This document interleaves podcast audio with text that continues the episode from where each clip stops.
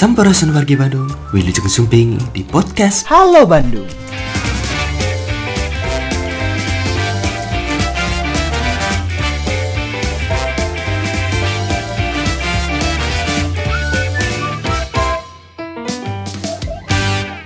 Assalamualaikum warahmatullahi wabarakatuh. Nah, saat ini uh, meskipun dalam masa pandemi uh, pandemi Covid-19 memang taman saat ini masih ditutup untuk pengunjung. Nah, tetapi saat ini kondisi taman cukup baik.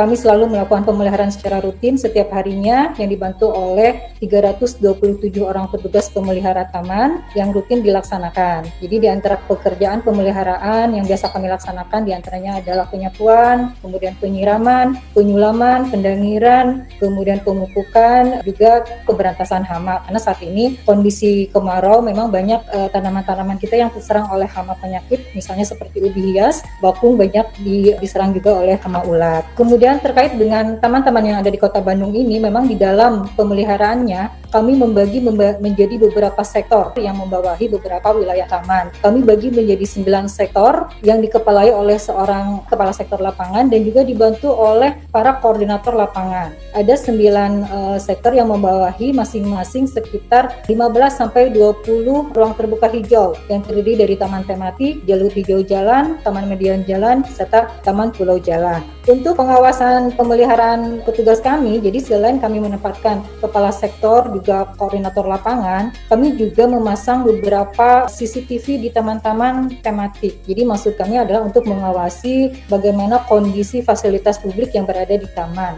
Karena meskipun kondisi pandemi taman masih ditutup, memang aksi dari vandalisme masih marak, masih marak coret-coret di fasilitas publik, baik di dinding taman, di tempat sampah, di papan informasi atau papan himbauan itu masih banyak terjadi vandalisme. Kemudian juga masih terjadi juga perusakan fasilitas yang lainnya seperti pencurian lampu, pencurian lampu taman juga pencurian beberapa fasilitas yang lainnya seperti tutup-tutup dari tempat sampah itu masih terjadi pada saat pandemi ini meskipun taman masih ditutup pada saat pandemi. Kemudian terkait dengan program kami di DPKP 3 untuk program prioritas kami di tahun ini adalah kami e, meningkatkan kualitas ruang terbuka hijau di kawasan Taman Viaduk. Di Taman Kawasan Viaduk yang saat ini progresnya memang sudah sekitar di angka 50% dan kami harapkan memang pada saat HJKB nanti itu sudah selesai dan semoga bisa diresmikan juga oleh Bapak Walita.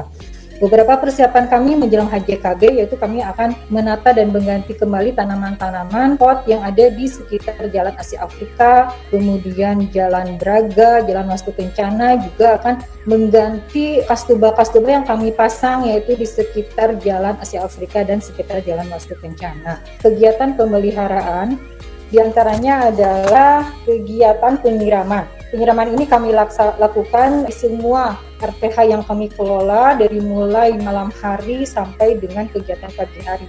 Karena sumber penyiraman kami hanya satu yang ada di Taman Cikapayang Dago sehingga ini memang menyulitkan juga apabila lokasi RTH-nya yang berada jauh dari Taman Cikapayang Dago. Akan tetapi itu tidak menjadi hambatan bagi kami karena kami juga mencari alternatif lain yaitu kami berusaha untuk membangun sumber-sumber air untuk sumber penyiraman di beberapa lokasi taman dan di beberapa lokasi taman median sehingga kami bisa bisa mengambil sumber air yang ada di uh, taman atau uh, median yang sudah kami bangun.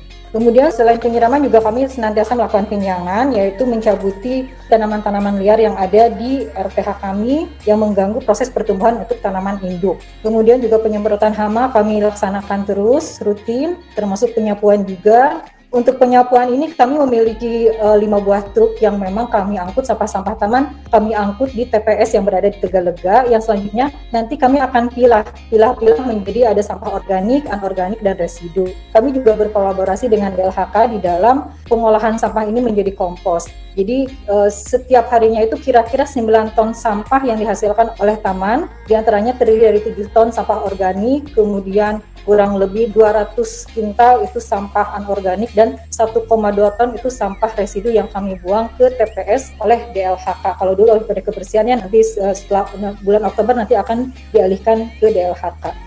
Kemudian aksi vandalisme juga masih marak sehingga kami masih terus melakukan intens juga melakukan pengecatan kembali terhadap fasilitas publik yang memang dicoret-coret oleh uh, tangan-tangan usil. Biasanya ini dilakukan pada saat malam hari pada saat tidak ada petugas uh, kami yang bertugas di lokasi. Seperti ini, coret-coret tempat sampah, kemudian bangku itu masih terjadi di taman-taman. Ini dokumentasi penghutan sampah taman yang kami angkut ke TPS yang berada di uh, Taman Tegalega menanam kembali tanaman-tanaman yang kering, kemudian menyulam. Uh, pemeliharaan JHJ uh, beberapa beberapa bak-bak bunga yang memang kondisinya sudah uh, tidak bagus, tidak indah, kami pelihara kembali yaitu dengan menanami tanaman-tanaman yang nantinya akan memberi kesan uh, indah dan hijau untuk areal sekitar jalur hijau jalan dan pedestrian. Kami pun menempatkan tempat-tempat sampah di beberapa taman yang nantinya apabila taman e, diperbolehkan sudah dibuka untuk dikunjungi oleh masyarakat, kami berharap masyarakat bisa menggunakannya sesuai peruntukannya karena masih banyak juga meskipun kondisi taman sekarang masih ditutup, kami masih banyak menemukan sampah-sampah makanan, sampah-sampah rumah tangga yang memang dibuang di tempat sampah taman. Padahal tempat sampah yang kami sediakan di taman ini adalah untuk pengunjung apabila mereka memang akan membuang sampah. Jadi kami sebetulnya fungsi dari tempat sampah di taman ini bukan untuk membuang sampah-sampah rumah tangga atau PKL, tapi memang kenyataannya seperti itu. Jadi selain sampah yang dihasilkan oleh taman, sampah organik anorganik organik masih banyak kami temui sampah-sampah residu yang dihasilkan oleh sampah rumah tangga. Ini program kami yang tahun ini harus selesai yaitu konsep uh, penataan taman viaduk. Konsep desainnya seperti ini. Untuk konsep desainnya sendiri yang membuat adalah bagian produk bank kalau sekarang Adbank. Kemudian untuk DED dan pekerjaan fisiknya kami di DPKP 3 yang melaksanakan. Hasil akhirnya nanti viaduk seperti ini ini dalam konsep pembangunannya sekarang. Kami selain kami memelihara taman-taman yang berada di pusat-pusat kota, kami juga memiliki program pembangunan satu RW satu taman bermain, di mana salah satunya adalah kami berusaha membuat ruang terbuka publik untuk masyarakat di lingkungan perumahan permukiman, sehingga masyarakat bisa beraktivitas. Salah satunya adalah yang kami bangun adalah taman di RW 7 Kelurahan Cisaranten Endah. Kami membangun taman RW ini dengan memanfaatkan sempadan sungai milik BBWS. Diharapkan nanti setelah pandemi ini berakhir, masyarakat bisa beraktivitas, bisa menggunakan fasilitas publik yang telah kami bangun. Meskipun kondisinya sekarang tuh taman masih ditutup, tetapi mungkin masyarakat membutuhkan ruang terbuka untuk meningkatkan imun. Memang banyak yang memaksakan untuk beraktivitas di taman-taman. Jadi kebanyakan memang kalau taman kita kan terbuka ya, jadi jarang yang berpagar. Memang konsepnya memang itu. Jadi taman tidak ada batasan antara masyarakat dengan kondisi taman tamannya sendiri sehingga bisa diakses di mana saja. Hanya memang permasalahan yang sering timbul pada taman yang kondisinya memang terbuka, banyak pengunjung yang berusaha memaksakan untuk melakukan aktivitas meskipun kondisi pandemi Covid. Kami selalu menghimbau kepada para pengunjung yang masih beraktivitas di taman, kami selalu berhimbau-himbau untuk selalu menerapkan protokol kesehatan. Jadi tetap harus bermasker, menjaga jarak meskipun kondisinya memang sulit karena kebanyakan anak-anak yang bermain di taman juga sebetulnya didampingi oleh oleh orang tua masing-masing dan itulah tugas dari orang tua untuk selalu mengingatkan dan uh, mengingatkan anak-anaknya untuk selalu selalu menerapkan protokol kesehatan di e, taman-taman. Uh, Terkait kerusakan yang ada di taman-taman tematik saat pandemi ini memang tidak separah apabila dibuka ya Teh ya. Jadi kalau kami lihat sih kondisinya masih cukup baik, masih cukup baik hanya yang tadi saya sampaikan bahwa permasalahan sekarang pada saat pandemi ini yaitu banyaknya banyaknya aksi dari vandalisme dan juga pencurian dari beberapa fasilitas publik. Itu masih terjadi sampai saat ini. Meskipun taman itu sebetulnya kita ada beberapa pintu masuk yang terbuka, kadang-kadang mereka mengikuti jalan pintas saja di dalam arti bahwa mereka untuk masuk ke taman menginjak tanaman sehingga banyak tanaman kami yang sudah kami tanam juga rusak karena akibat diinjak-injak oleh para pengunjung. Nah, mungkin untuk kondisi kondisi pandemi kami tetap senantiasa memelihara taman alam dalam kondisi cukup baik, cukup baik dan fasilitas publik juga masih terjaga. Jadi kalau keseluruhan taman kami sih sekitar ada 733 taman. Jadi itu ada taman tematik, ada jalur hijau jalan RPH ya, ada jalur hijau jalan, taman median jalan, taman pulau jalan juga taman lingkungan. Jadi yang tadi saya sampaikan, taman-taman RW itu termasuk adalah taman lingkungan karena berada di lingkungan perumahan dan permukiman. Tetapi yang kami kelola dari dari 733 itu memang kebanyakannya berada di lingkungan perumahan dan permukiman Sehingga kami himbau untuk teman-teman yang berada di lingkungan perumahan dan pemukiman memang kami himbau ada partisipasi dari masyarakat untuk turut menjaga dan memelihara juga dari unsur kewilayahan. Karena unsur kewilayahan pun kan mereka memiliki tim gober ya.